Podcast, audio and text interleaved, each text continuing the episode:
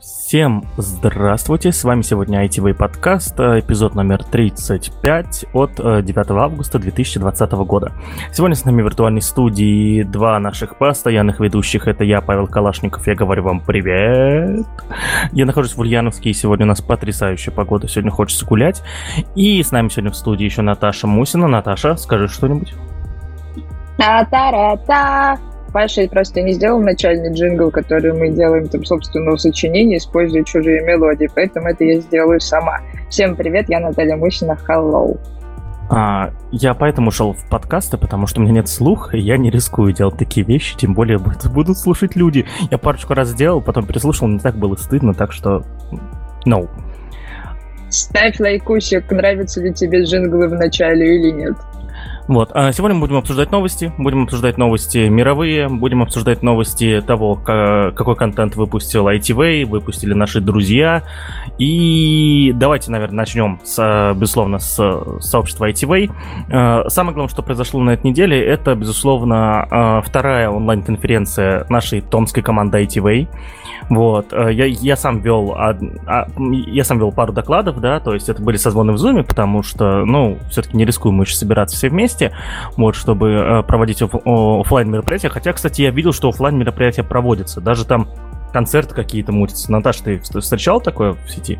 Ну, бывает такое периодически, да. Вот, но адекватные люди, я думаю, пока этого не делают, потому что, ну, несмотря на то, что лето, я думаю, что э, мы все-таки пока еще не совсем безопасны. И поэтому онлайн-конференция, поэтому Zoom, но э, записи, прямая трансляция, все это есть, и э, наша томская команда ITV провела, соответственно, такую конференцию. Самое смешное, самое смешное, что э, у томской конференции были э, докладчики из Барнаула, из Магнитогорска, вот, э, а ведущие были из Томска и э, из Том, э, ведущий из Томска, но находился в Сочи при этом, и ведущий из Ульяновска. Так что считаю, что томская команда ITV очень хорошо устроились, э, замутили заставили всех за себя отдуваться вокруг. Вот, молодцы.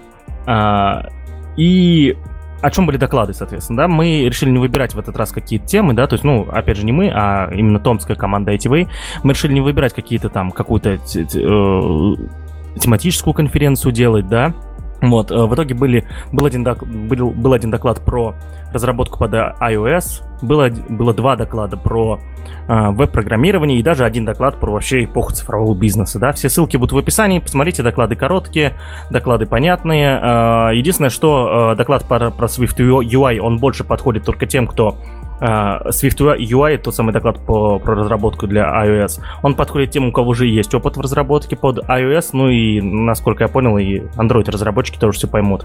Для веб-разработчиков там, соответственно, uh, много хорошей информации, даже если вы никогда плотно не занимались веб-разработкой, вы все равно сможете понять. И эпоха цифрового бизнеса здесь тоже, соответственно, начальных знаний никаких не нужно, и вы тоже все поймете. И из контента это еще не все. От наших намечей вышло наконец-то долгожданное интервью с Романом Штыхом, где, э, где наши координаторы ITV в Томске, это Аня Андросова и Поля Левченко, э, допрашивали Романа, хотя вот посмотрел интервью, заметил то, что периодически он их допрашивал, так что, так что у них получился такой даже миленький диалог. Вот, а, вот они даже в итоге, кажется, и назвали это не интервью даже, а ITV и Роман Штых, так что они, э, у них, в принципе, получился получилось лайтово, интересно, легко. Я это посмотрел, там даже Мусину добрым словом вспомнили. Вот. Э, Мусин, ты это видела?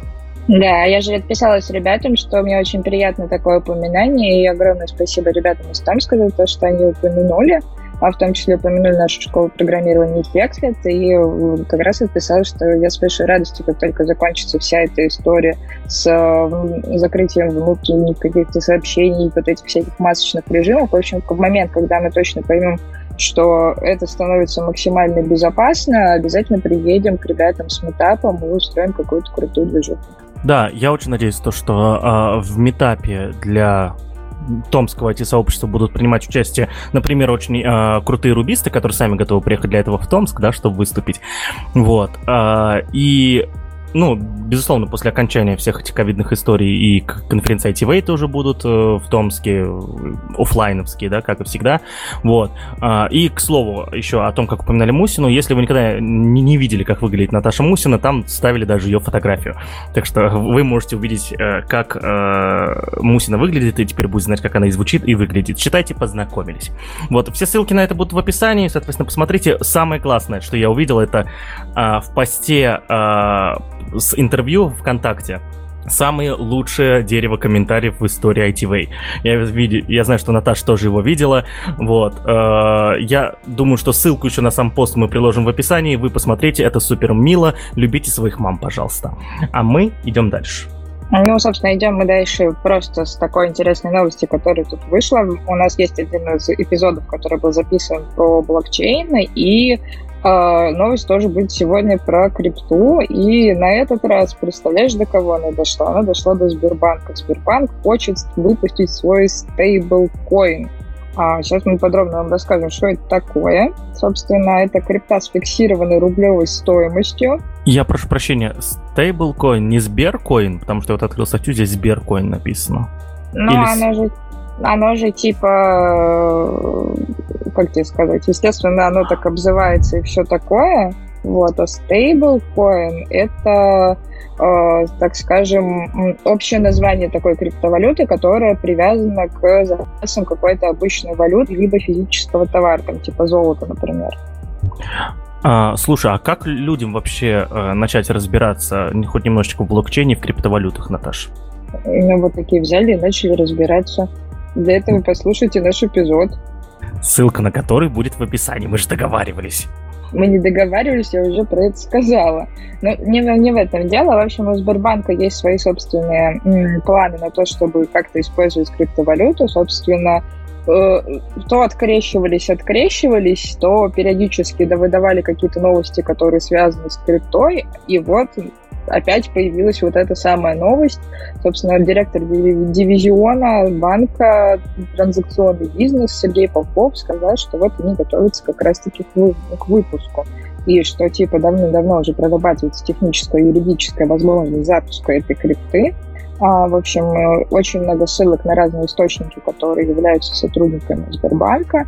А, здесь говорится про то, что он может стать удобным средством банковских расчетов, и на основе этого как раз у читателей данной статьи а, появился такой гипотетический а, тезис, который связан, наверное, с тем, что, скорее всего, все-таки Сберкоин не выйдет на какой-то основной рынок. Это скорее станет средством для взаиморасчетов между большим количеством подразделений самого Сбербанка, в общем, на самом деле пришло очень много разных аналитиков в этот тред, да, понятное дело, что сейчас очень многие там держат инвестиционные портфели, особенно если ты из сферы IT, и поэтому как бы очень многие стараются как-то изучить тему инвестирования. Естественно, вот эти вот все ребята пришли в комментарии, там в комментариях довольно интересные дискуссии по поводу того, правильно или неправильно что-либо написано вот в этой статье, которая представлена на VC, и так немного всякого разного забавного, в том числе еще и всякие там, естественно, критические моменты, и наоборот, просто какие-то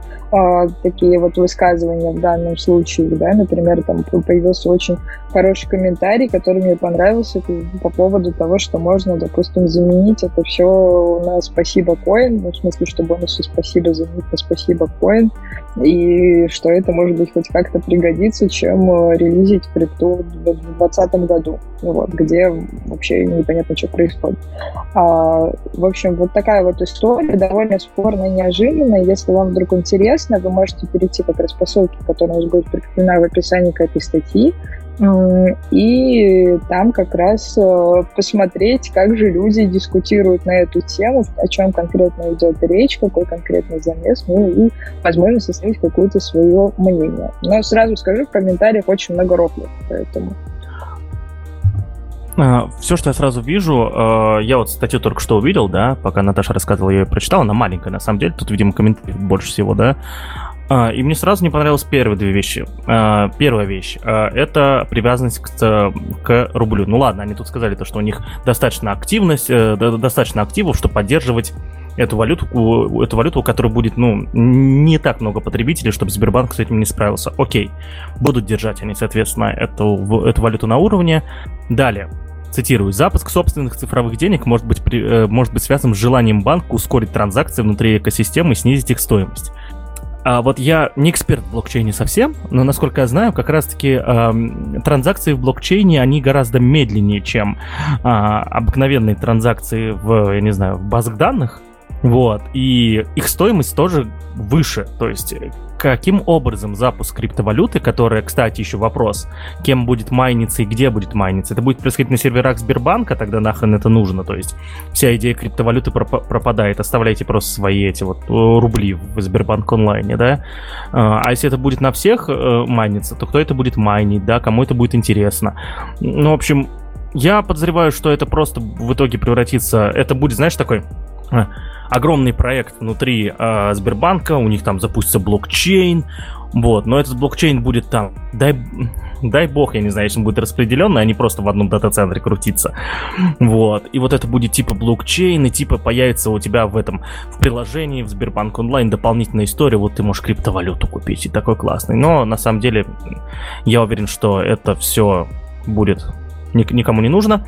Вот. Э, и более того, тут, кстати, есть ответ на вопрос, почему они так долго с, с этим тупили, потому что э, Госдума приняла э, закон о финансовых вот активах как раз, да, цифровых в конце июля 2020 года, и поэтому они вот, видишь, для Сбербанка это практически сразу что-то объявили, так что никаких проблем в этом плане, молодцы реагируют, но я думаю, что что учитывая всю ограниченность как раз-таки, а, а, ограничения в законах, которые делают, э, которые делают наше государство, ни, ни цифровых валютах э, от Сбербанка речь идти не может. Они не смогут сделать полноценную криптовалюту, потому что полноценная криптовалюта, я хоть не изучал законы, но подозреваю, что она в законом запрещена даже на данный момент, не позволит э, законодательство России иметь валюту, которая, э, как сказать, которая сама себя контролирует, транзакции, в которой а, не могут быть отслежены до последнего там а, человека и так далее, так далее. Ну, ты поняла, о чем я. Так что все, все это будет просто дополнительным, дополнительной фичей в Сбербанк онлайне. Хотя лучше бы починили текущее приложение. Я вот недавно э, переводил кое-кому что-то на Сбер, да, вот, и ждал, пока у меня обновится этот счет, минут 10, наверное. Потом перезагру... догадался перезагрузить приложение и понял то, что, ага, в 2020 году мы должны приложение перезапускать. Ну, знаешь что? У меня есть свое очень субъективное мнение, подкрепленное другим субъективным мнением, что это скорее просто проект для того, чтобы народ занять. То есть в Сбертехе, Сбертех это Сбербанк технологии, в Сбертехе людям делать нехер, вот, пожалуйста, в Сбербанк онлайн мне почините, ну, ты видишь, как здесь же вопрос не в том, что э, нужно э, там что-то чинить и так далее. Вопрос именно в количестве проектов и раздутии количества этих проектов. И мы говорим не про программистов, которые работают в Сбертехе и действительно являются очень хорошими специалистами, потому что я, например, очень уважительно отношусь к ребятам, которые делают э, а, какие-то продукты, которые выпускает Сбер, именно технические. А вот э, то, что касается именно проектов, которые как проекты работают, то есть не там информационные продукты, потому что помимо этого у Сбербанка, и в том числе у того же Сбертеха, есть очень большое количество самых там разных топ-менеджеров, топ-менеджеров, всяких менеджеров проектов и так далее. То есть гигантское количество самого разного штата с очень разным большим количеством разных за, за зарплат. И, как ты видишь, комментарии же дают не разработчики, а комментарии дают разные там инвестиционные директора и прочие другие топы.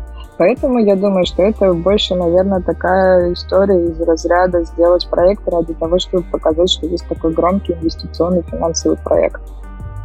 Ну да, вот я с тобой согласен здесь, и хочется тоже, да, подтвердить, что, безусловно, Сбербанк онлайн, несмотря на то, что я на него нагнал, это одно из лучших э, банковских приложений, наверное, в мире. Да, мы, то есть мы уже как-то обсуждали, я не помню, с тобой, Наташа, это было, да, кажется, про то, что в России действительно очень прокачанные банки в плане э, IT, да, Вот. И более того, э, Сбербанк онлайн, наверное, вот, ну, не он один, но э, вот эта война лет 6 назад, да, которая была между онлайн-сервисами Сбербанка и Тинькоффа, она как раз-таки сделала то, что большинство банков сегодня популярных имеют хорошие сервисы, большинство, практически все можно делать в онлайне. Я не помню, когда последний раз приходил э, в отделение Сбербанка. Ты помнишь? в отделение вообще любого банка. Ты помнишь? Но я помню, вообще очень много было самых разных штук, которые Сбербанк в свое время начал внедрять. Эти же самые электронные очереди, например. И, на мой взгляд, это тоже было очень хорошее введение, когда нужно было не стоять просто в окошко, а когда тебя там вызывали по талончику. Это позволило там действительно очень сильно оптимизировать э, внутренние процессы, которые происходят непосредственно в отделениях. И это очень круто там банкоматы допилили, там появились какие-то новые штуки. Ну, правда, потом они сделали банкомат, который тебя сожрать хочет, это другой уже разговор, и больше к таким вот железячникам, инженерам, которые это разрабатывали. Ну вот, но в целом, то есть э, всяких технологических фич действительно очень много. А, и как бы здесь скорее просто вопрос именно в адекватности того, что происходит, и в том, что всегда очень плохо, когда продукт создает продукты просто ради того, чтобы они были. Ну, в общем, если вкратце, то э, твое субъективное мнение, основанное на другом субъективном мнении, говорит то, что э, подтверждает, опять же, мои слова, что э, реального, э, реальной экономики вокруг этого не появится. Появится какой-то действительно только проект, больше как пиар и про инвестиции. Аминь. Ну, в общем, Наташа, я считаю, что уже пора раскрыть э, твою дружбу э, с Германом Оскаровичем Грефом, да, потому что, ну, не может быть, не может это так долго быть, понимаешь, в тайне, вот. Э, так что вот в следующий раз, пожалуйста, говори конкретно, чье мнение и когда ты его получила. Через несколько рукопожатий.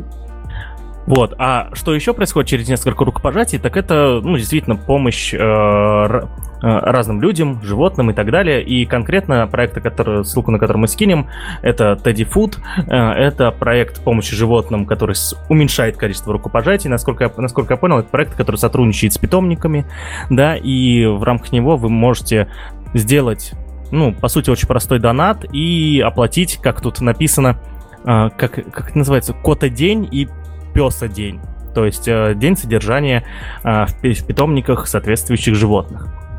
Вот.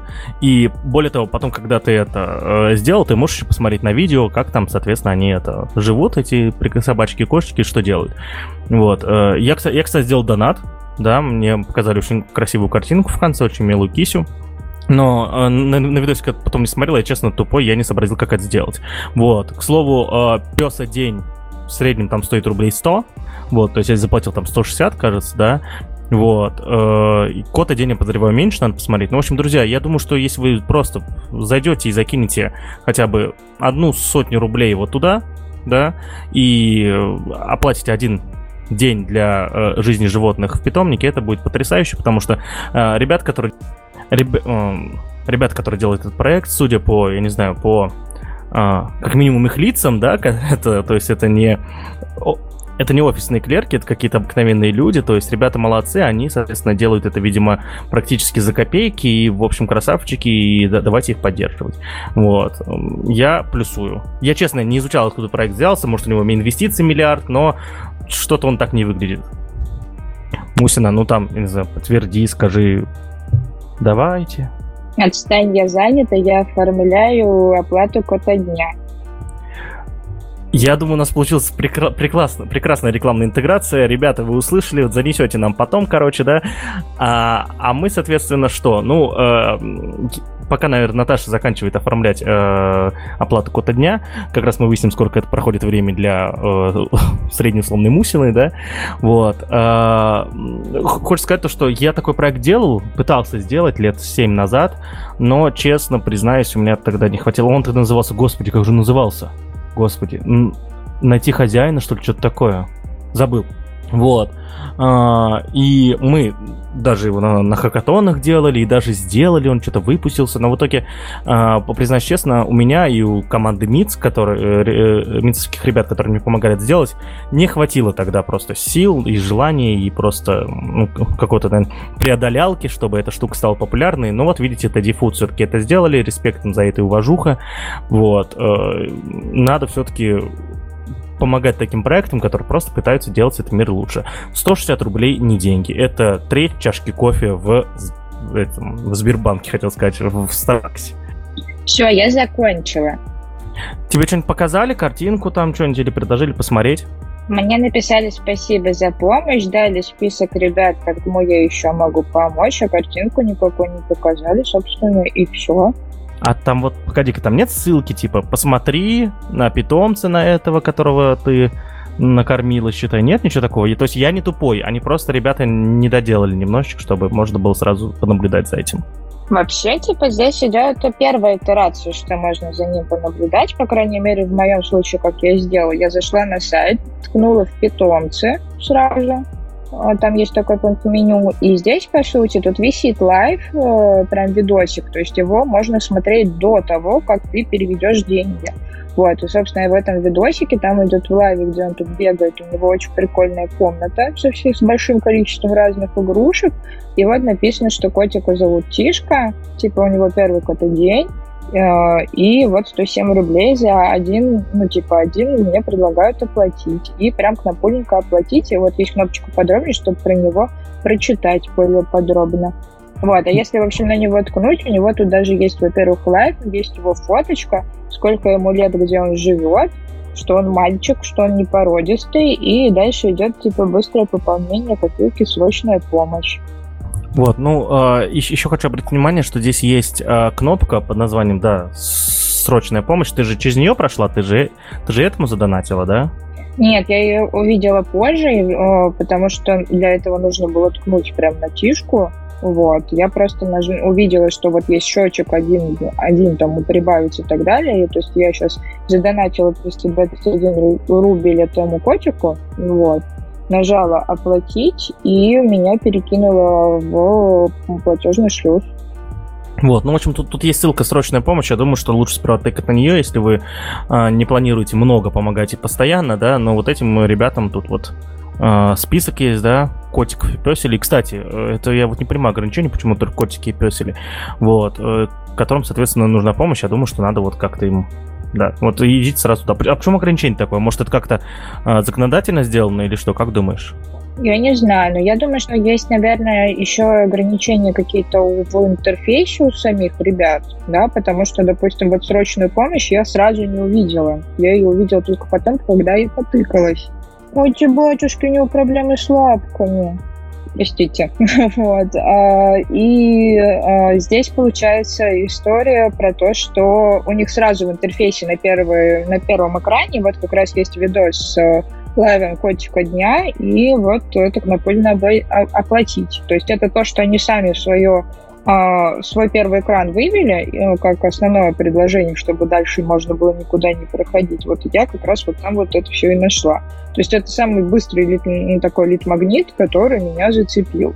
То есть я, я как человек, который сразу действует, и я, мне сказали, что я могу перевести деньги, чтобы кому-то помочь, я тыкаю на первую ссылку, которую я вижу из разряда оплатить. Вот.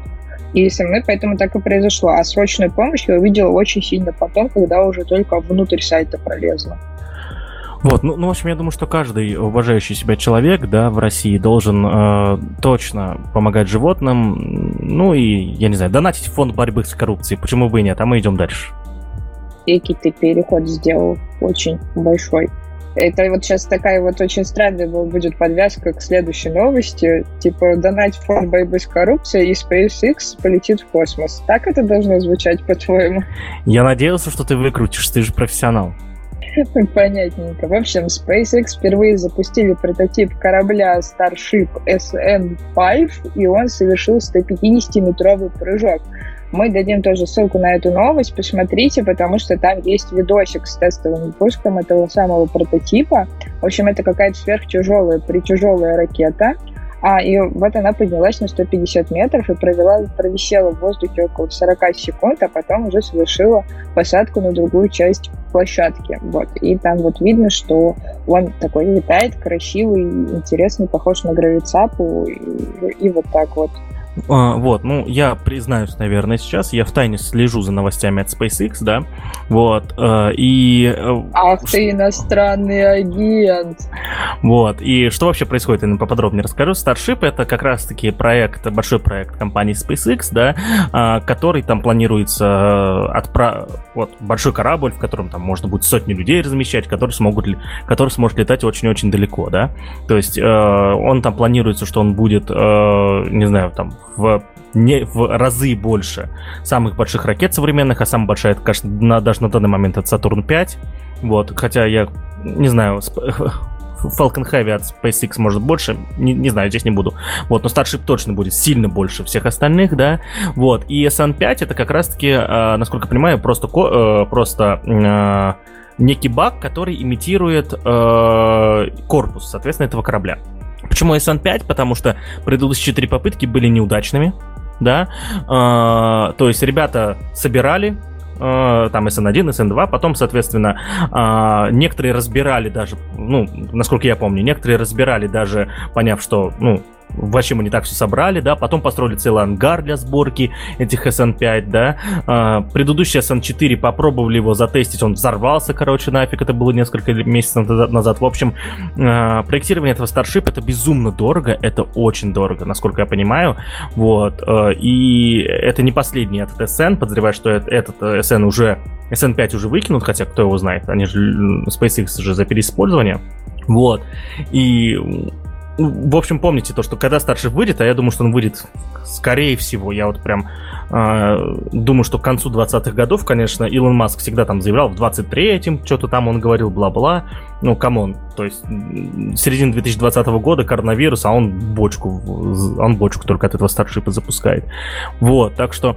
Э, следить, вот я, я предлагаю вам не следить за этим, да, ну, просто помните о том, что действительно будет такой большой проект, и будет возможность действительно толпой полететь в космос, устроить там тусу, короче, рейв, в общем, все то, что нам недоступно, и есть даже смысл а, жить дальше. Вот, у меня пока есть смысл дожить только до лета 2021 года, потому что выйдет Лига Справедливости Зака Снайдера, да, но, похоже, может быть, Старшип стоит дождаться, кто его знает, но так долго жить, кто его знает, неизвестно, э, стоит ли. А, вот. А, и, ну и в целом планы SpaceX очень большие. Я думаю, SpaceX еще в ближайшие лет 20 будет как раз а, впереди планеты всей и будет толкать все, все это вперед. И даже если у них не будет получаться, их наработки все равно будут использоваться, потому что, ну, come on, они собрали 5, уже 5 вариантов корпуса который запустили на 150 метров, вот и первый только запустился. Это столько информации, это столько всего интересного. Более того, вокруг этих э, полигонов для тестирования постоянно тусуются фотографы и там видеосъемки делают. То есть все это собирается информация, все это э, планируется. В общем, наконец-то космическая э, индустрия стала интересной. То есть она последние лет, ну не знаю, 30, наверное, да. Ну, по крайней мере, вот я вот не припомню, чтобы как-то космическая индустрия была интересной в нулевых, да, допустим, когда уже был понимающим, что происходит в мире человеком, да, вот. Кому никто не понимает, что происходит в мире. Вот. Э, в десятых и вот во второй половине десятых, соответственно, благодаря SpaceX и благодаря еще Боингу, которые начали все это планировать, благодаря, э, господи, как забыл же, эта контора называется, Blue Origin она, она называется, да, вот, то есть э, благодаря этой конторе еще, да, вот они все соответственно, начали друг с другом бороться, что-то придумывать, и, в общем, это стало интересно. В общем, я советую за этим следить. Ссылку на Альфа Центавр мы уже прикладывали на канал, наверное, приложим еще раз. Они каждую субботу выпускают новости, еще выпускают очень-очень крутые э, фильмы про вот это. Подписывайтесь на Альфа Центавр. Ура! И какой же мне сделать переход? Ну, я не знаю, но, а, наверное, а, если а, когда-нибудь люди, ну, начнут осваивать другие планеты, а учитывая, что происходит, это точно начнет происходить постепенно, придется выбирать столицу космоса. Да, вот, столицу Вселенной. Потому что, э, ну, хотя мы со столицей мира не можем договориться, но вот в чем точно люди пытаются заявить себя, так это сойти столицей России. Вот, и впереди планеты все здесь. Э, город, который заявил это, об этом громко, четко и прям в лоб. Как вы думаете, какой это город? Правильно, Таганрог. Таганрог – столица России. А, мы приложим ссылку на сайт, где, соответственно, Таг... Таганрогское IT-сообщество вот, э, э, сделал сайт о том, что скоро у них выходит фильм «Таганрог. Столица России». Кстати, они сказали в августе, я вот не проверял давно, сейчас проверим. Наде- надеюсь, что фильм еще не вышел, но как мы его посмотрим, мы обязательно вам про него тоже расскажем. Вот. У меня мысль такая, я очень надеюсь, что это э, троллинг. Серьезно, я очень надеюсь, что это троллинг. Вот, Наташа, ты, вот, м-м. ты посмотрела, это... как ты думаешь, это троллинг? Это не троллинг, знаешь почему? Потому что в журнале «Эксперт онлайн» в 2018 году вышла статья по поводу того, что Таганрог превратился в один из мировых центров IT-индустрии, который вырос на базе бывшего радиотехнического института. И там говорится про то, что знаете ли вы, что Таганрог по количеству IT-проектов занимает шестое место в мире после Бангладеша. И это новая силиконовая долина фактически. Вот так вот говорит Таганрог еще с 2018 года. Вот. И, естественно, там студия Чулакова находилась, там как раз, э, ну, Чулаков это, в общем, очень классный чувак, э, который, у которого свое агентство, который был в свое время одним из ключевых персон Рунета по версии теглайна рейтингового сайта. Вот, что типа там есть еще другие всякие разные компании, что более 70 тысяч человек работают в сфере IT, и, это, и примерно каждый 116 житель города это айтишник, вот, а кодит э, там чуть ли не каждый 47-й, в общем, 5,5 тысяч человек как раз работают в этой индустрии, в общем, очень много разных вещей, которые, типа, призваны подтвердить то, что Таганрог э, вот такой вот классный и э, готов выступать как такая российская IT-столица.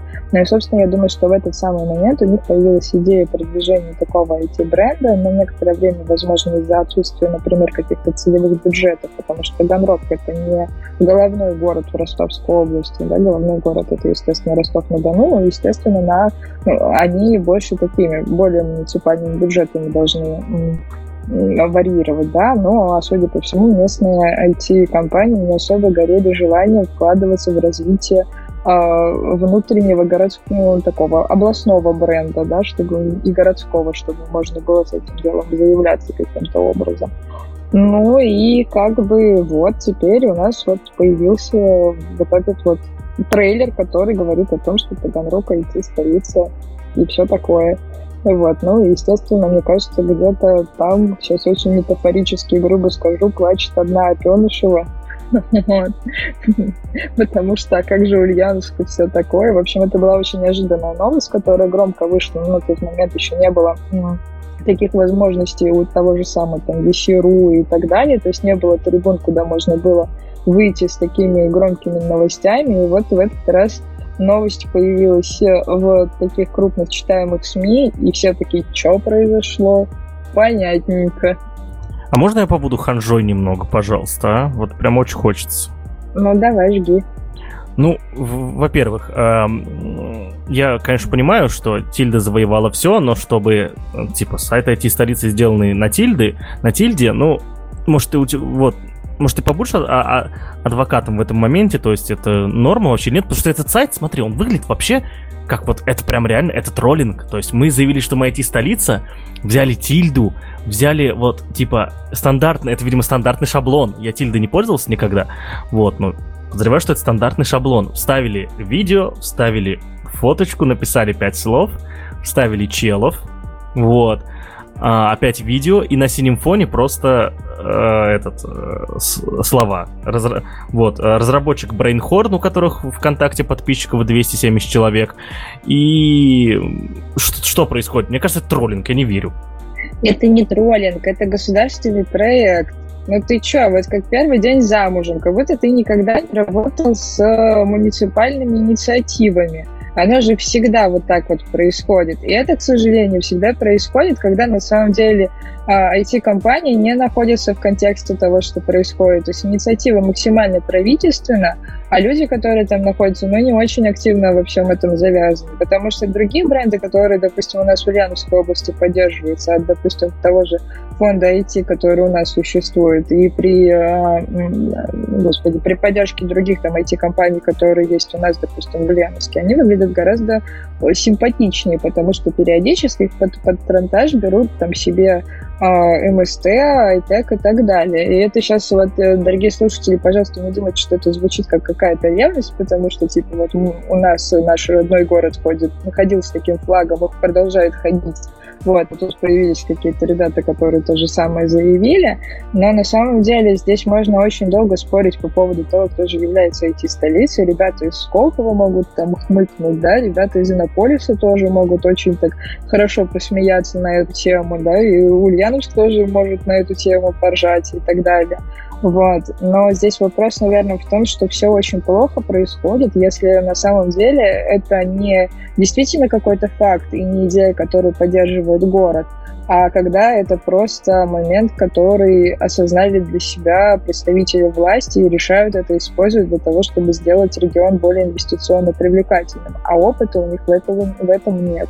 Поэтому что тут защищать-то, если ну, это просто правительственный проект? И, скорее всего, товарищ, который готовит этот фильм, он тоже как-то связан с местным правительством, и как бы все.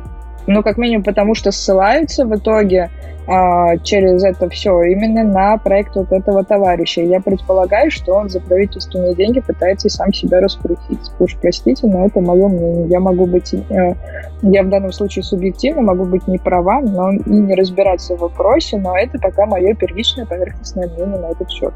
Пока ты говорила, я решил э, открыть вот и сравнить сайты стачки Улкэмпа, это ульянские конференции, да, чтобы сказать, вот, типа, ребята, вот, вот настоящие э, сайты, типа, хороших брендов, да, айтишных. Вот, зашел на сайт стачки, все ровненько, все хорошо, типа, ну, новая конференция не готовится, у них тут старая инфа, базар ноль. Зашел на сайт Улкэмпа, как ты думаешь, что? Логотип тильды и, пожалуйста, обновите свою подписку. Ну, слушай, пользоваться тильда это очень неплохо. Типа, тильда в этом плане действительно решает, особенно в том, что большую часть вещей все-таки заполняют там не разработчики, и сайт прям не заказывается, да. А основная задача в данном случае это, возможно, помощь какая-то с дизайном, а, саму тильду, там, например, либо создание сайта берут на себя, как правило, ребята-маркетологи, либо там ребята, которые являются пиарщиками каких-то конкретных компаний. Да, они просто берут и используют какую-то определенную базу. Если вдруг необходимо что-то сложное, к этому делу подключают разработчиков. Почему? Потому что это всегда все-таки а, экономия бюджета да, потому что занимать время разработчиков каких-то определенных компаний, которые, ну вот, да, потому что это такая вот инициатива, это все-таки очень дорого. Давай вспомним, сколько стоит время разработчика. И, в принципе, здесь логично, что тильда используется. И я вообще никогда не считаю, что тильда это плохо. Тильда это очень хорошо. Это очень быстро, мобильно и не зависит от э, программистов, которые делают какой-то сайт. Знаешь, я вот как человек, который делал э, сайт стачки 6 лет назад, да, вот, э, скажу тебе, что я тогда был мало опытен, и это было не очень дорого. То есть мы работали вдвоем с Димой Давыдовым, работали два с половиной месяца, и не то чтобы нам заплатили огромные деньги, зато этот сайт мог э, принимать билеты, там были оплаты, там были рассылки прямо из интерфейса, там было все просто. Вот, то есть, ну, ну, ты знаю. понимаешь, о чем я в данном случае говорю? Я говорю о оперативности изменения контента. Когда ты готовишь какую-то конференцию, мы в данном случае говорим по поводу того, что стачка, уикенд и так далее, это именно эти события, это event. И в нем всегда происходит гигантское количество неопределенности. И если в штате нет разработчика, и разработчик находится на удаленной аутсорс-стороне, это всегда очень долго. Э, гораздо проще сделать на тильде, потому что там очень быстро вносить какие-то определенные изменения. Вот, это мое личное мнение, как человек, который сам организует конференции и который как раз тильдой пользуется именно по этому принципу, потому что это действительно гораздо быстрее, чем я, допустим, должна очень срочно там изменить имя а, спикера, либо внести какую-то очень важную другую информацию, потому что у меня там, допустим, изменились условия участия в мероприятии, и э, мне для этого нужно сначала написать разработчику, у которого может быть выходной, либо еще что-то, нежели я сама влезу в админку и внесу эти изменения очень быстро. Ну, в общем, ты говоришь все верно, ты говоришь логично, но вот конкретно я с тобой никогда не соглашусь, потому что я тот самый разработчик, который организует мероприятие, который сделал себе сам тильду, э, ну, свою собственную, которой умею пользоваться только я, и поэтому, я, поэтому мне тильда не нужна. А так, да, это очень классный инструмент, и думаю, что многим его надо начинать осваивать постепенно. Вот. Э, ну, и, кстати... Но здесь же смысл-то не в тильде, на самом деле, этой новости. Бог с ней с тильдой. Типа, что умеете, то и используйте. Даже если все ребята из Таганрога являются разработчиками сайта на тильде, это тоже неплохо, знаешь ли. Ну, могли бы хотя бы, я не знаю, бабок занести, что ли. Там же э, можно же... Э, у Тильды есть какой-то план, где, в котором он, она тебе внизу не пишет «Made on Тильда». Ну, ну, вот это хотя бы, ну, кому? Ну, э. Ну, слушай, вообще, с точки зрения какой-то пиар-компании, если вы, ребята, заявляетесь по поводу что, того, что это вам не Кремниевая долина, а IT-столица России, если выпало в империи родиться, лучше жить в глухой провинции у моря, в фильме по заказу от души, 15 э, экспертов, наш адрес не дом, не улица, наш адрес Таганрог. О каком пиар-событии, о каком таком плановом подходе к продукту и вот к этому действительно большому эвенту ну, идет речь, ну, как бы у меня как минимум уже на чтении текста все. Я все понимаю и понимаю, зачем это делается и как это делается. Типа, ребята, вы, конечно, молодцы, и за Чулакова вам отдельное спасибо за то, что он у вас родился, жил и сделал очень крутую компанию. Но как бы это не помогло. В общем, я точно знаю, что в Ульяновске, если бы что-то такое подобное задумали, такой бренд толкать, да, вот, то у нас бы как минимум не позволили бы выйти вот этому, да, вот, э, даже если бы все эти компании не были бы в ресурсе что-то там намутить, все равно они, все, они как минимум бы заблокировали выход подобного, по подобной шляпы, да, вот. Э, я помню, кстати, лет пять назад пытались сделать фильм про э, вот российское IT, э, ой, ульянское IT-сообщество, и я даже видел, кажется, версию первую, ее скидывали в какой-то чатик, и там была такая шляпа, ее тоже заблокировали, то есть не выпустили в итоге, потому что, ну, это был отстой полный. Вот. А, и что можно сказать про этот сайт? Заходишь на него, видишь премьера фильма август 20 вот, и написано, это вам не Кремниевая долина, а IT-столица. Ну, с первой мыслью согласен. Это вам, Таганрог, это вам не Кремниевая долина. А мы идем дальше. И мы перемещаемся в IT-столицу, в которой выпускают свои операционные системы, господи. В общем... А, вот это сейчас что ты сейчас просто как будто бы какое-то представляешь. Это прям сейчас очень грустно звучит, особенно после того, что мы с тобой про Таганрог сказали. Да-да, и про тамошний сайт, кстати, очень важно. Калашников, ну тебе нафиг, это двойные стандарты. Вот, нет, безусловно, есть. Э, итак, друзья, э, ссылка на э, сайт Ульяновской операционной системы Ульяновск БСД. Вот, это сайт в тысячу раз хуже сайта IT-столицы России, города Таганрога. Лучше бы Тильду чувак взял, реально, а не вот это вот, вот это вот, вот, фу. Вот, но здесь интересен не сам сайт, здесь интересна суть продукта. Итак, что мы видим? Мы видим а, программный продукт, да, операционную систему, построенную на, на FreeBSD. Да, я вот, когда публиковал, кстати, этот пост в Фейсбуке, э, не заметил то, что тут описание, оказывается, есть. Ну, что-то спешил, хотел быстренько публиковать, вот, чтобы обсуждали. И, кстати, никому не было интересно почему-то, очень странно. В, в Ульяновске, типа, пофигу, выпустили Ульяновскую BSD. Вот. Э, Конечно, но... потому что это же не Таганрог выпустил. Да, да, действительно, у нас не сообщество, ничего. Вот. Э, и, ну, как сказать, безусловно, как вы можете догадаться, э, как, вы, как мы уже все переживали истории с BoltGen OS и что-то еще там было, да, вот, э, какие-то еще операционные системы, просто была, взята, была взята операционная система с открытым исходным кодом FreeBSD, вот, установлены на нее, установлены на нее, соответственно, рабочая среда KDE, установлены какие-то там дополнительные еще а, пакеты. Вот LibreOffice это аналог э, этого Microsoft Office, браузер Firefox, еще куча-куча-куча всего. Ну, короче, грубо говоря, взяли FreeBSD, которая на самом деле в, без вот этих дополнений не очень user-friendly операционная система. Вот, я никогда не пользовался, но все системы BSD известны своей не user-friendly недружелюбностью к пользователю, простите меня. Вот. Э, и, ну, чувак просто взял, установил... Э, чувак просто взял, сделал сборку, да, вот, э, обыкновенный FreeBSD и, и, соответственно, добавил туда пакетов, которых достаточно для элементарной работы с документами и серфинга интернета. Самое главное, самое главное, что можно эту штуку купить. Вот, я прямо сейчас при вас попробую ее купить, кстати. Э, буду щелкать мышкой, прошу прощения. Вот. Э, так, продолжить покупки.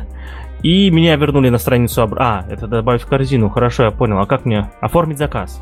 Оформление заказа, электронная почта. В общем, не хочется мне это. Я хочу сразу, запл... я хочу сразу как-то где-то карточку вести. В общем, вам, насколько я понимаю, может даже диск пришлют за 400 рублей да, с Ульяновск БСД, да. И что самое главное, у этой операционной системы есть еще а, сертификат сертификат на то, что ее могут использовать, свидетельство, простите, свидетельство о государственной регистрации про, а, программы ЭВМ, да, программы для ЭВМ программы для электронной вычислительной машины, да, тут есть на сайте прям свидетельство о том, что э, это программное обеспечение может быть, может быть установлено в, видимо, государственных учреждениях и во всех других историях. В общем, когда нам заблокируют все, будем все с вами использовать Ульяновск БСД, потому что можно. Вопрос, э, мог, мог ли человек взять так, э, взять другую операционную систему с исходным кодом, переделать ее под себя и, соответственно, э, выпустить э, как? Выпустить с новым брендом, получить свидетельство и так далее. Насколько я понимаю, лицензия BSD позволяет это сделать, да, вот, и поэтому здесь никаких вопросов к этому человеку, к автору, а насколько я понимаю, автор всего один, вот, быть не может, так что, в принципе, все нормальненько, идея понятна. Человек взял, э, это, кстати, человек Сергей, Волков Сергей Вячеславович, вот, э, взял просто э, взял просто PSD, собрал из нее и решил то, что ну вот, зачем-то ему это было нужно. Возможно, он это продает в, как раз таки пытается продвинуть в какие-то государственные, около государственные учреждения, на этом как зарабатывает. Ну, не знаю, мне тут нечего осуждать, но только отвратительный сайт. Это потому, что ты не знаешь всей истории, вот и все. Поэтому а там вот еще история вот... какая-то есть? Но сейчас я тебе расскажу, я потому что Потому что как раз э, история-то заключается в следующем, что Волков Сергей Вячеславович – это магистр техники и технологий Ульяновского государственного технического университета.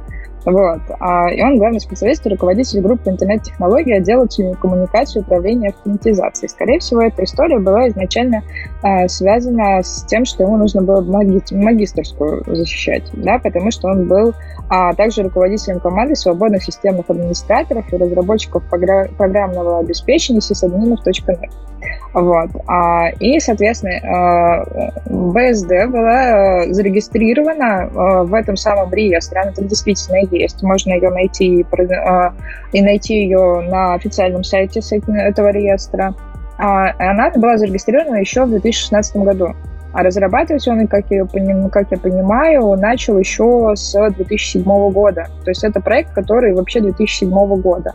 И если честно смотреть на всю эту историю, то получается, что э, вообще, в принципе, у операционных систем всегда очень плохие сайты. Давай по-честному. Ну, вот реально очень плохие, если только они не идут на какое-то коммерческое распространение. Вот все свободные какие-то такие продукты, и, в принципе, даже по сайту BSD это прекрасно видно, что это делал разработчик, который, был, который является именно инженером. Он не про программирование, ой, господи, он как раз-таки очень сильно про программирование, но он совершенно не про продвижение продукта. И это также по сайту видно. И, скорее всего, страница была создана как раз в том самом 2007 году, и с тех пор вообще не менялась по своему внешнему виду. Как минимум, это, опять же, мы видим по копирайту, который есть на самом сайте. То есть э, копирайт стоит от 2004 года. Вот. И я думаю, что с этих пор он вообще с интерфейсом не работал, кроме как вы, выкатить какие-то релизы, которые связаны с этой э, системой. Вот. Ну и вот, она, значит, такая прекрасная, как раз была внесена вот в этот реестр, и, и скорее всего, это была какая-то магистрская работа, и вот они как раз э, информацию об этом размещали на сайте УГТУ, наш с тобой альма и там как раз говорили по поводу приглашения потенциальных партнеров и единомышленников, которые будут также помогать э, э, развивать вот эту вот систему. Ну вот, а информация об этом э, серфилась еще, ой, шарилась еще, черт знает, сколько лет назад, по сути, с тех самых пор, как он начал э, этот проект делать. Вот, но я предполагаю, что она, скорее всего, была сделана как раз-таки в рамках вот этого объединения и в рамках э, той магистрской истории, которую он писал. Окей, ну, что самое главное нужно понимать, почему мы эту тему подняли сейчас, потому что вышло обновление 29 июля 2020 года вышло обновление этой операционной системы. Впервые, я подозреваю, за э, много-много лет. Хотя тут есть новости проекта, и тут довольно, ну, довольно активненько. Вот, э, тут вот, ну, сколько? 4-5 новостей в год. Ну, неплохо, неплохо, да, для такого проекта неплохо. Вот, к слову, о сайтах операционных систем, у Ubuntu потрясающий сайт. То есть он он хороший, он не гениальный, но прям хороший. Вот, и Наташа... Я же тебе не говорю, я же тебе не говорю про флагманские, типа, которые уходят именно на какие-то такие развития. Я тебе говорю именно про какие-то самописки, которые... И многие open source, которые тоже по такому принципу развиваются. Там действительно все очень плохо с юзабилити. Ну, ладно, да, здесь согласен, хорошо. Ну, окей. Вот, ну, то есть что это сегодня много нуку, и не знаю, наверное, хватит мне вести этот подкаст, надо его закрывать уже. Все. Вот. А, друзья, для тех, кто любит BSD, является пользователем FreeBSD, и либо у кого много свободного времени, он хочет поставить это на виртуалку или на свой, или на чистый компьютер, попробуйте, может получится, может поставиться. Вот. Я никогда BSD не пользовался, и, к сожалению, нет времени пробовать это, но как минимум интересненько. А, хочется узнать, если там, знаешь, в этой системе операционно какие-то фишки, вот, то есть, если он хотя бы заменил стандартные э, wallpaper, э, или как это, скринсейверы это называется, да, вот, по, там, под Ульяновск, да, то есть уже будет приятненько. Если там что-то еще сделано, какие-то фичули, вообще будет красота. Вот, но навряд ли. Ну, тут я тебе уже точно сказать не смогу, потому что понятия не имею, в чем основная, основная разница будет, потому что я не так много операционных систем знаю. А, чтобы можно было понимать, какие у них есть преимущества и так далее. Но ссылочку для наших слушателей э, на материалы об этом товарище и, и на материалы о БСД мы оставим в описании. Если вы вдруг решите побаловаться и сможете рассказать нам, в чем конкретно отличие, мы будем только рады, ждем ваши обзоры в комментариях. Нам давно нужен линуксоид выпуск. Ну вот позвать бы. Столько вопросов. Вот у нас про блокчейн, помнишь? Копились, копились вопросы. Мы их в итоге на ребята из, э, из подкаста «Базовый блок» вытащили все. Вот теперь нам нужен линуксоид. А давай Сергея Волкова позовем. Я не знаю, он тогда без меня. Я уже, наверное, обидел его, сказав тем, что сайт плохой. Но я думаю, что это тот момент, который он сможет понять. Ты же не сказал, что сама BSD плохая ну, я не разбираюсь, как бы, да, то есть в BSD-шках не разбираюсь в том, как правильно их собирать и э, вообще трушно ли это. Ну, тут речь, речь о трушности, безусловно, не идет, то есть, да, задача была действительно сделать то, что попадет под, э, хочется назвать сертификацию, но, видимо, то, что получит свидетельство. Но вот чувак справился, за это респект, уважуха, безусловно. А, е, ну что, переходим тогда к следующей новости. Паш, плакать будешь от следующей новости? Нет, не буду, потому что э, меня этим грузит уже пару месяцев. Вот, я, кажется, даже уже говорил в подкасте о том, что э, ты когда Google Play музыку открываешь, он тебе уже сразу говорит о том, что э, воспользуйтесь YouTube музыкой, там все классненько, клевенько. И он уже даже перенес всю мою фонотеку туда, хотя там я нажал одну клавишу, он все перенес, то есть очевидно, да, что скоро Google муз... от Google музыки откажется, но вот ну что, ну, придется сменить просто интерфейс. Все остальное останется, что уж. Ну и, собственно, новость сейчас заключается в том, что Google отключает поддержку Play Music в октябре. А, можно уже все это дело переносить, и переносить это нужно в YouTube Music, потому что все, теперь окончательно бесповоротно все уходит под юрисдикцию YouTube. Но вообще, в принципе, Google очень давно отказывается от каких-то вещей, которые изначально были гугловскими и которые были интегрированы в YouTube. Например, в свое время убрали Google Hangouts, который подключался напрямую к YouTube, и можно было вести трансляции на несколько человек. Вот. Э, теперь так делать нельзя, и приходится использовать разные сторонние сервисы. Ну и вот, наконец, потихонечку планомерно добираются до других каких-то сервисов. Так, например, многие штуки перенесли там в разные Google бизнес, и многие также фичи пропали в итоге использования, в том числе и из бесплатного пользования у Google. Вот. Ну а теперь э, YouTube забирает себе еще и музычку. Вот. И, э, собственно, к декабрю полностью уже все окончательно заменит. Google это анонсировал, все это рассказал, сказал, что давайте переносить свои музыкальные коллекции на новую платформу. Действительно, это делать с помощью однокнопульники перенести. И с сентября это уже будет недоступно в Новой Зеландии и в Южной Африке, а с октября и во всех остальных странах. Ну и в декабре случится полный переход. Вот. Если пользователь не захочет переходить на YouTube Music, то компания просто отменяет его подписку. Поэтому если вы вдруг в октябре не обнаружите у себя э, Google Music, то все, понимаете, что вас автоматически уже от этого всего отключили. Вот так вот. В общем, это классическая, классическая история, когда Google сперва выпустил продукт, э, он поработал какое-то время, потом они начали его как-то реформировать, превращать, переименовывать, э, сливать продукты. То есть вот Apple этим занимается реже. Apple очень редко этим занимается, у Google как-то стабильно раз в год кто-нибудь, какой-нибудь его внутренний продукт либо закроется, либо поменять название, либо сольется с другим. В общем, это их нормальная тема. Это, это все, кстати, связано, насколько я знаю, с принципом работы компании, да, то есть если в Apple, чтобы появился новый продукт, там это идет обычно сверху все, да, вот, то в Гугле, насколько я понимаю, они там делают они все разделены на команды, и э, каждая команда делает свой продукт, если он как-то выстреливает, его делают в итоге э, Google, Google продуктом, да, то есть, ну, по крайней мере, раньше так работал, не знаю, как сейчас, вот, поэтому, они, поэтому у них все вот так вот периодически открывается, закрывается. Потому что маркетинг вот. после разработки, да. То есть у Apple сперва маркетинг, потом разработка, сперва маркетинг и экономика, потом разработку. У Google все-таки сперва разработка, потом маркетинг и экономика. Но я подозреваю, что они все равно тоже начнут пользоваться Apple а, принципами работы. В общем-то, вот, вот так вот. В общем, про сервис рассказали. Теперь э, переходим к Новой Зеландии. У Новой Зеландии в последнее время начинают появляться новости. Оказывается, в Новой Зеландии есть новости. Паша, какую последнюю новость ты слышал про Новую Зеландию? Не знаю, у них тоже свой Таганрог есть. Вполне возможно, я не удивлюсь. Ну, в общем, Новая Зеландия, Австралия — это, как правило, страны, которые очень редко выпускают какие-то большие новости и так далее. Вот. И в этот раз они принесли очень прикольную штуку, которая называется «Хартия алгоритмов».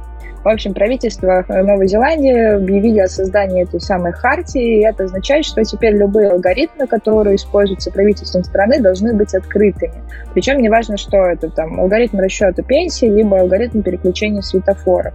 Вот. Ну и, собственно, ребята, которые анонсировали эту новость, очень надеются, что когда-нибудь они узнают, как работает э, алгоритм показа рекламы в Гугле, либо, там, допустим, алгоритм ленты в ВК, потому что это в основном всегда только такие на основные вещи, которые сами компании выпускают, но как бы не всегда это правда, то, что они выпускают. Вот, а здесь, собственно, на правительственном уровне а, все эти штуки а, будут обеспечиваться, и делаться это для того, чтобы новозеландцы были уверены в том, какие и алгоритмы используют государственные органы и как они это используют. То есть обеспечить такую максимальную прозрачность и подотчетность использования персональных данных, которые оставляют граждане Новой Зеландии.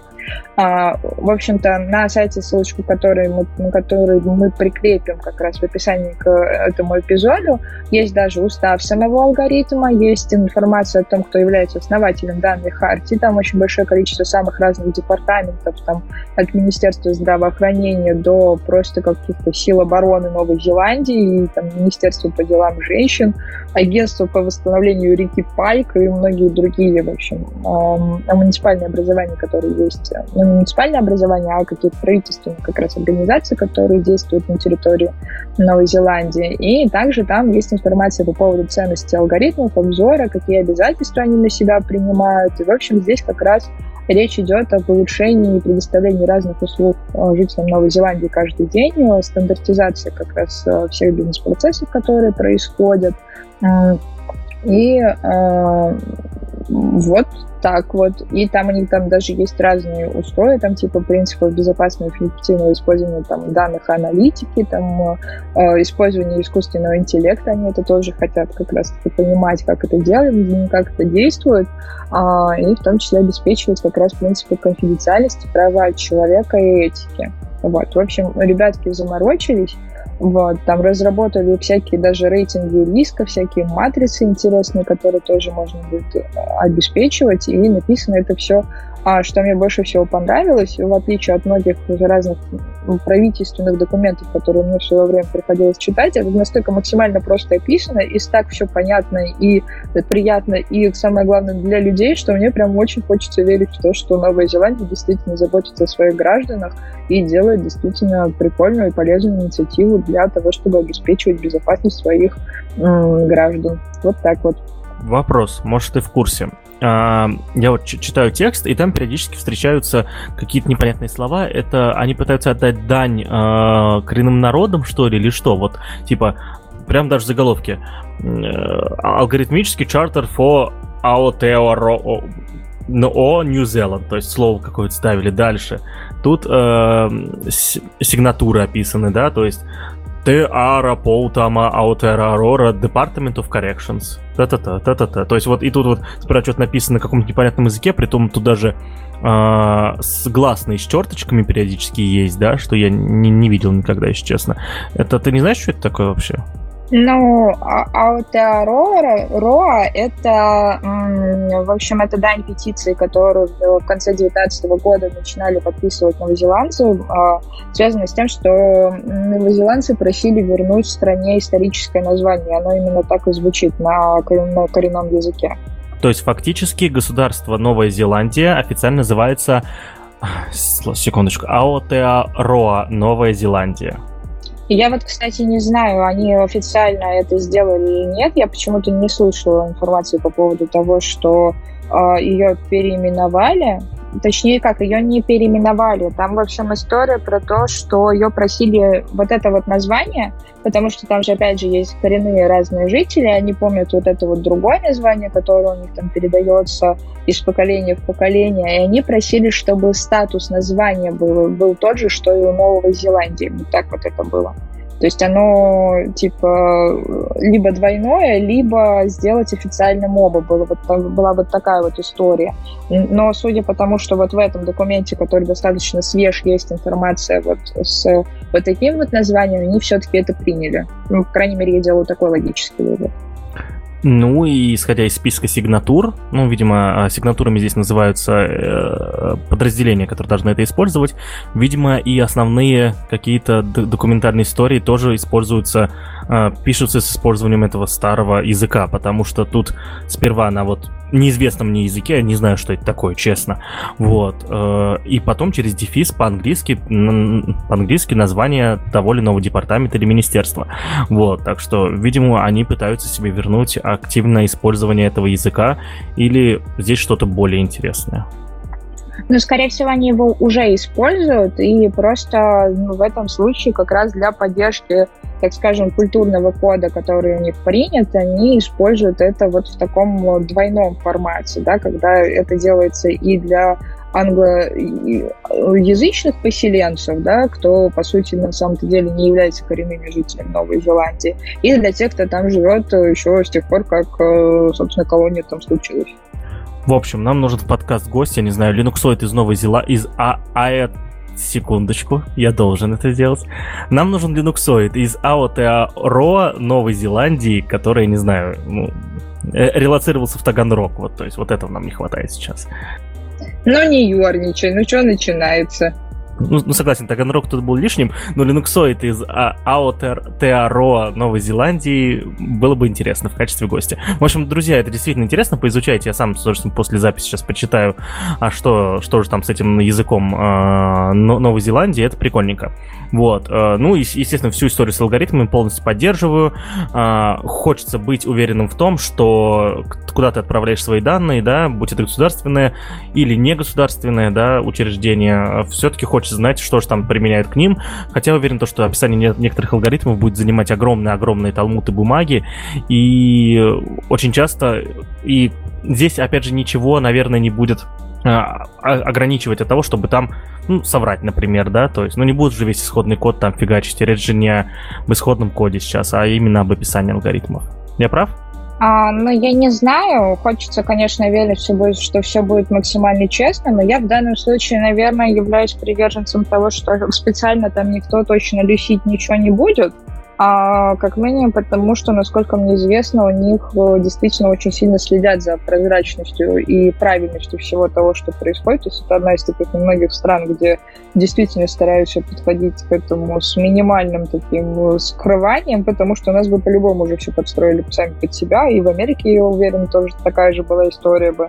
Вот, а здесь все-таки они постараются хоть как-то минимализировать вот эти вот штуки. Но, естественно, мы про это уже вот так точно не узнаем, но как минимум инициатива очень хорошая, и она действительно выглядит как забота о населении. А что еще э, является очень хорошим, это, безусловно, э, опять же, открытость, да, вот, и э, из последних новостей GitHub тоже может порадоваться вот этой открытостью. Наташа, расскажи нам, пожалуйста. Ну, новость довольно-таки короткая, и скорее это вам на то, чтобы потыкаться, посмотреть, что же вообще происходило такого интересного в GitHub. Новость заключается в том, что GitHub выложил в публичный доступ свою, так скажем, дорожную карту.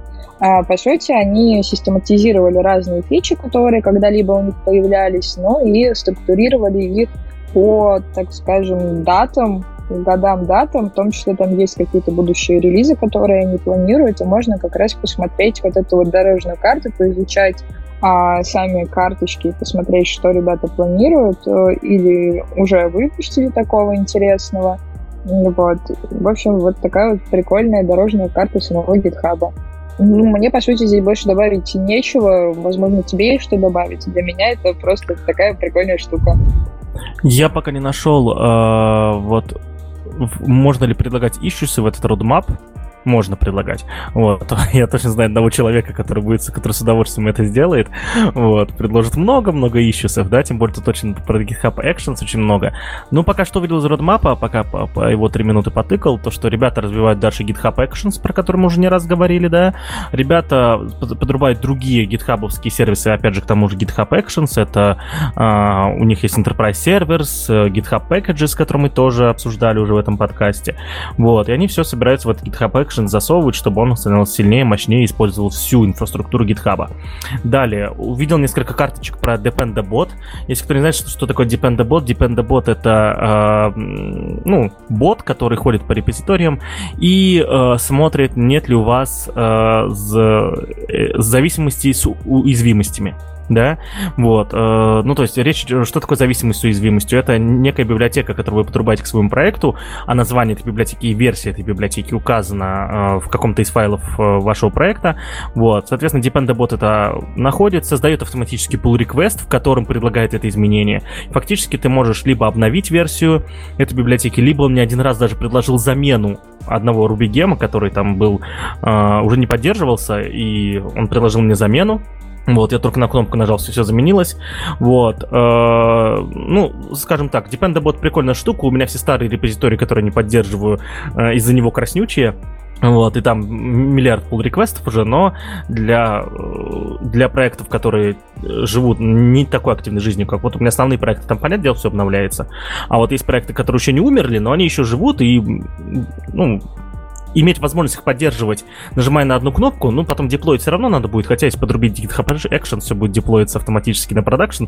Ну, в общем, вы меня поняли, то есть он действительно, э, GitHub развивает свои дополнительные сервисы, благодаря которым э, и, и можно будет полноценно работать только в нем, да, вот. Э, мы как-то совсем недавно разбирали кажется, э, среду разработки под GitHub, да, то есть в подкасте обсуждали, я подозреваю то, что в следующих буквально кварталах появится уже и про вот это все, то есть и тут будет все очень клево. Вот, э, к слову, тут вот я вижу про GitHub Packages, то, что вот поддерживать PHP, поддерживать Python, вот, ну, тут не PIP именно, да, стандартный э, package менеджер, а PyPy. Не знаю, что это такое, я не питанист.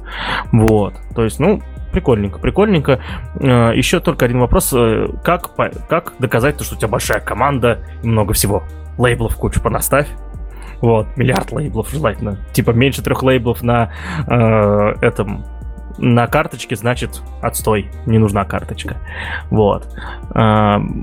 Э, ну, зайдите, потыкайтесь. Я думаю, интересно посмотреть на то, как а, компания организовывает свою работу. Хотя это, это просто roadmap, это не настоящий task-трекер, да, потому что если бы настоящий task-трекер был, там было бы много информации, которую нам с вами знать не надо, который, вот, и которому, и которую будет э, GitHub не очень выгодно, но а я, я надеюсь, что они будут поддерживать этот roadmap. Они могут, кстати, просто перестать его поддерживать.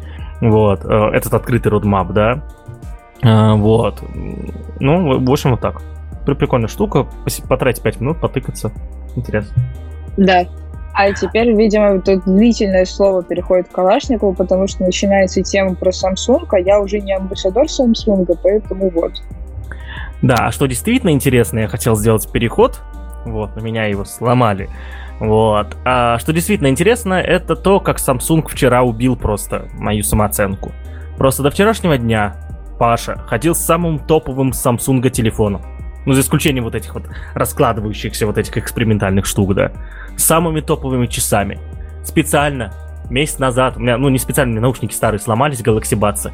Купил себе новые Galaxy Buds, теперь у меня были самые топовые наушники. И как вы думаете, что случилось? Правильно, я теперь лох.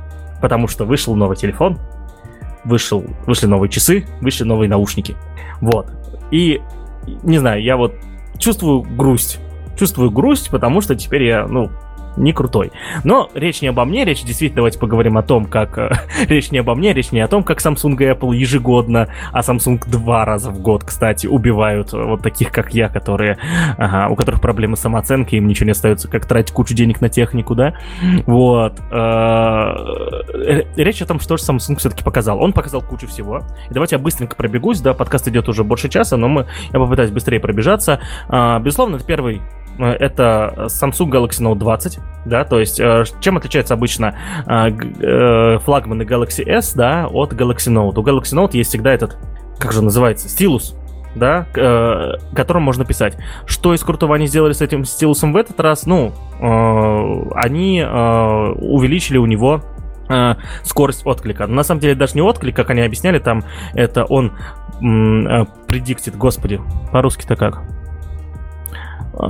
Предсказывает, вот он предсказывает о том, куда ты будешь дальше писать, и из-за этого кажется, как будто скорость отклика там практически отсутствует, да, то есть вот делается моментально. На самом деле он просто предсказывает, куда ты будешь рис... дальше будешь рисовать. Интересно, как это будет работать, хотя, э, я думаю, современные э, алгоритмы уже позволяют делать так, чтобы эта штука не ошибался никогда.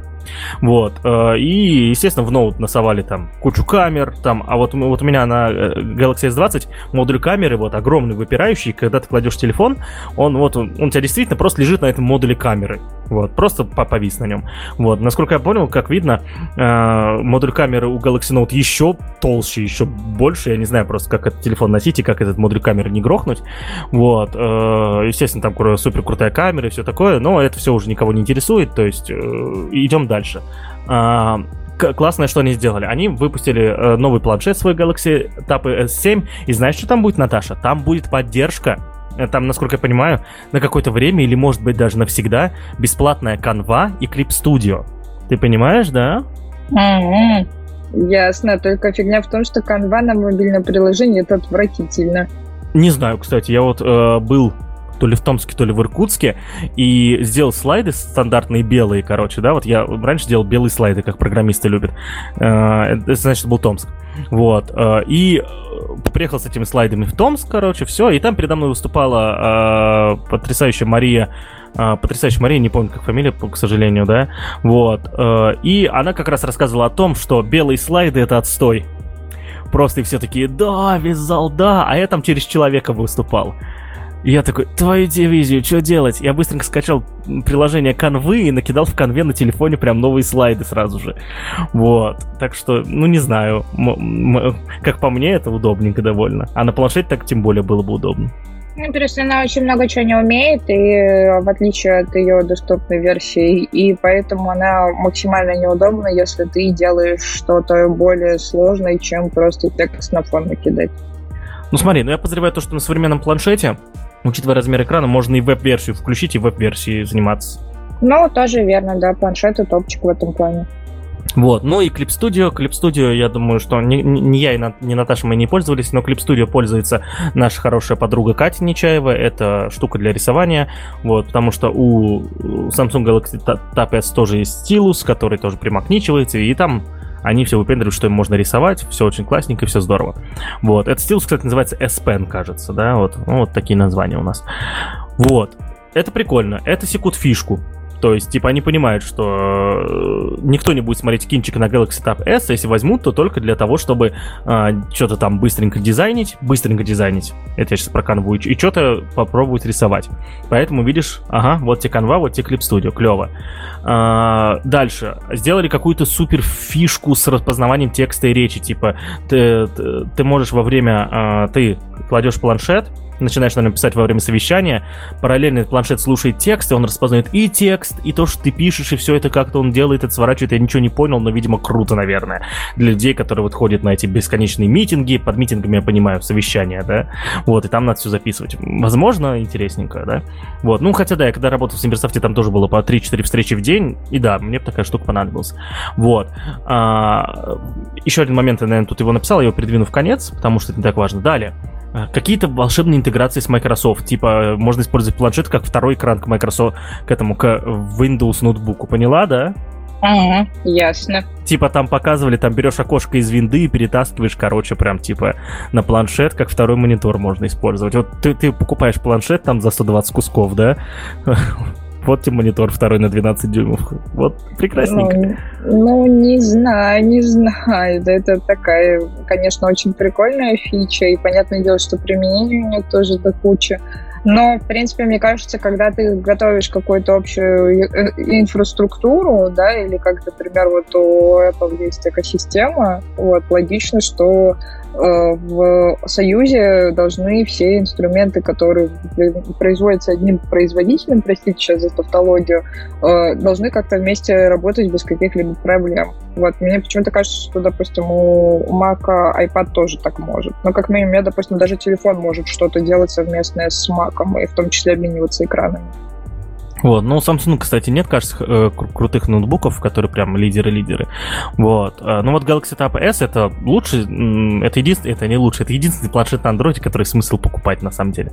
Вот. Все остальные просто... У меня в свое время, в каком году это было, не помню, в каком году это было, это, наверное, был год 2010, у меня на тот момент был Samsung Tab 10, это один из первых, которые они выпускали, это был лучший планшет в моей жизни.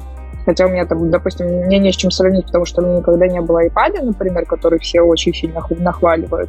Вот, но на тот момент он был, действительно супер топчик, и самое главное, что он прожил безумно очень много. Вот. До тех пор, пока у него уже просто не кипнулся аккумулятор, а там что-то прошло лет 7, наверное.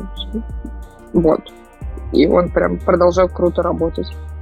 А, у у моей жены Маши Калашниковой был планшет, соответственно, тоже какой-то Galaxy Tab, что-то там, тоже в начале десятых, и он до сих пор жив, он а, живет дома у нашего хорошего друга Вовы Сергеева и показывает мультики его младшей сестре. Он до сих пор, блин, жив.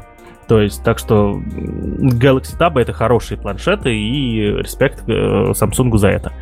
Далее, что еще можно делать? Можно а, играть в Xbox на там несколько игр, они при а, несколько игр позволяют играть в Xbox на планшете. То есть через сервис какой-то там Xbox Live или как он называется. Вот. Наверное, кейс, да, для использования. А, что еще? А, у Samsung уже пару лет они продвигают свой продукт, называется Samsung DeX. Что это такое? Это, короче, такая маленькая коробочка раньше была. Ты вставляешь в нее телефон, эта коробочка подрубалась к HD, по HDMI проводу к этому, к монитору, и у тебя там на телефон, через телефон типа интерфейс, там мышку можно подрубить, там USB разъемы в этом DeX есть, тоже возможный кейс для использования, да. Вот, ну, кстати, довольно удобно, я бы сказал, потому что этот DeX он маленький, да, то есть телефон у тебя всегда с собой, вот, провода, ну хрен с ним, ты положишь к себе в рюкзак, когда куда-то поедешь, да, то есть, ну, довольно удобненько, вот, подключила, не знаю, к телевизору в э, гостинице, в которой живешь, и кайф, вот, а теперь они сделали этот DeX беспроводным, то есть теперь вообще ничего не нужно. Вот. Но я подозреваю, что это поддерживается только с телефонами Samsung, у которых есть а, Smart View, что ли, эта штука называется. То есть, если вы пользователь Samsung, вы часто замечаете, что вот когда вы проходите мимо телевизора Samsung, у вас сразу появляется иконочка Samsung Smart View. Он всегда следит за телевизорами, которые рядом, и если телевизор со Smart View, можно к нему подрубиться. Вот. А, я пользовался этой фичей в паре гостиниц, когда кто-то ездил, то есть я, ну, вот, я по Smart View, соответственно, включался, и все работало прекрасно. Вот, и это беспроводное соединение, видимо, они DeX сделали вот расширенный вот этот Smart View, теперь можно еще и использовать телефон. Дальше, обновили наушники, теперь это не затычки, до этого были у Samsung, а теперь это вкладыши, похожие на бобы. Выглядит отстой просто полная хрень. Вот, мне не нравится, я их покупать не буду, э, буду ждать, пока выйдут в более приятном дизайне. Если у Samsung останутся они в таком же отвратительном дизайне, плохо. И да, они будут вылетать из ушей. Я уверен. Будут из, вот заск, заскриньте этот подкаст, будут вылетать из ушей.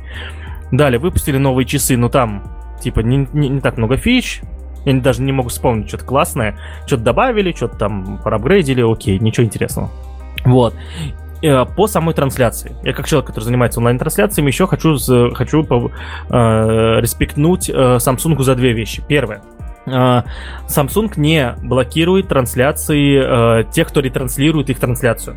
То есть, вот, то есть, когда Apple делает свои мероприятия, и ты ретранслируешь эту трансляцию, допустим, делаешь перевод онлайн, да, вот, или как-то комментируешь, э, тебя, скорее всего, на YouTube заблочат.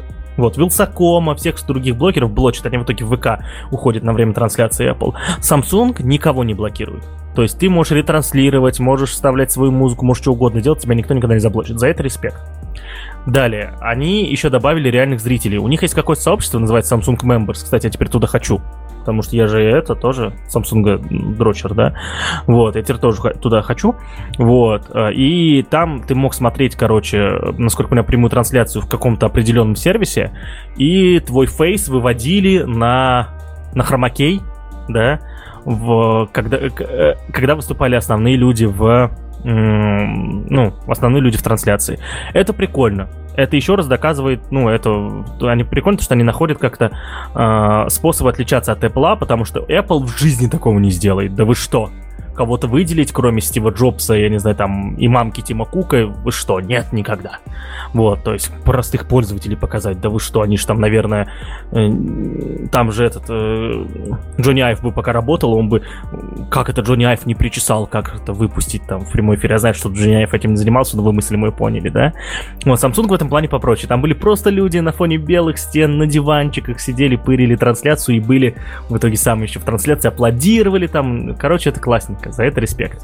Вот. Э, ну и в целом, кстати, трансляция очень приятная, то есть понятное дело, что скорее всего это была, а, скорее всего это была запись, да, то есть это не выглядело как реальная прямая трансляция, вот, э, ну, большинство вещей точно были записью, да, но вот когда выступали еще, с, ну, когда вот были люди, люди, которые выступающие, навряд ли это была прямая трансляция, то есть зачем им так рисковать, когда они могут спокойно все это записать и все сделать. Вот. Ну, если была реально прямая трансляция, респект, уважуха. Вот. Э, и действительно, было все очень красиво. То есть люди стояли на хромакее, но тем не менее э, сзади выводились, соответственно, выводилась анимация, выводилась э, очень даже качественная анимация. То есть там вот они рассказали про часы. В итоге стоит выступающий, а рядом с ним часы огромные. Очень красиво, очень качественно сделано. Вот. И если это было реально в прямом эфире, тогда вообще очень круто. Если монтаж, то, ну, come on, я тоже так могу. Вот. Э, в принципе, наверное, все. Вот, что хочешь сказать про Samsung. В общем, я люблю смотреть Galaxy Unpacked, это вот мероприятие, которое делает Samsung, потому что как-то они вот приятнее и более и теплее, чем Apple, что ли. Или просто я Samsung дрочер. Ну, все еще зависит от того, какую конкретно презентацию смотреть. Естественно, там есть свои определенные специфики, в том числе и, и с э, моментом того, как у Apple там менялись презентаторы, да, и тот подход, который они тоже использовали, какие конкретно они продукты меняют, да, и в том числе то, что у Apple стало больше презентаций в принципе, потому что они слишком сильно стали дробить их по продуктам. Ну и как бы вот так вот. Но все хорошо, все есть прогресс, и неважно, какой это даже производитель, потому что все равно потребитель сам решает, чем ему конкретно пользоваться. И мы живем в таком мире, в котором гигантское количество самого разного выбора. И все равно Huawei всех победил, так что кстати, я сейчас понял то, что подкаст ITV пережил уже две большие презентации Samsung и еще ни одной, ни одного нового айфона. То есть мы уже два... Что это? Что ну, это? Но новых айфонов еще подкаст ITV не, не видывал. Ну, это, наверное, просто мы про него не рассказывали. А так за период наших эпизодов вышел SE второй. Ну, он вышел, он же вышел, типа, вообще без Но презентации, очень... без всего. Да, он очень тихо вышел, и действительно это нужно было узнавать из новостей, но так, по-моему, презентации Apple тоже были, просто про них вообще не рассказывали, потому что ничего особо интересного не было. Ну вот. Ну, в общем, в последний год вообще как-то у Apple в этом плане все очень тихо происходит, ничего такого интересного, громкого.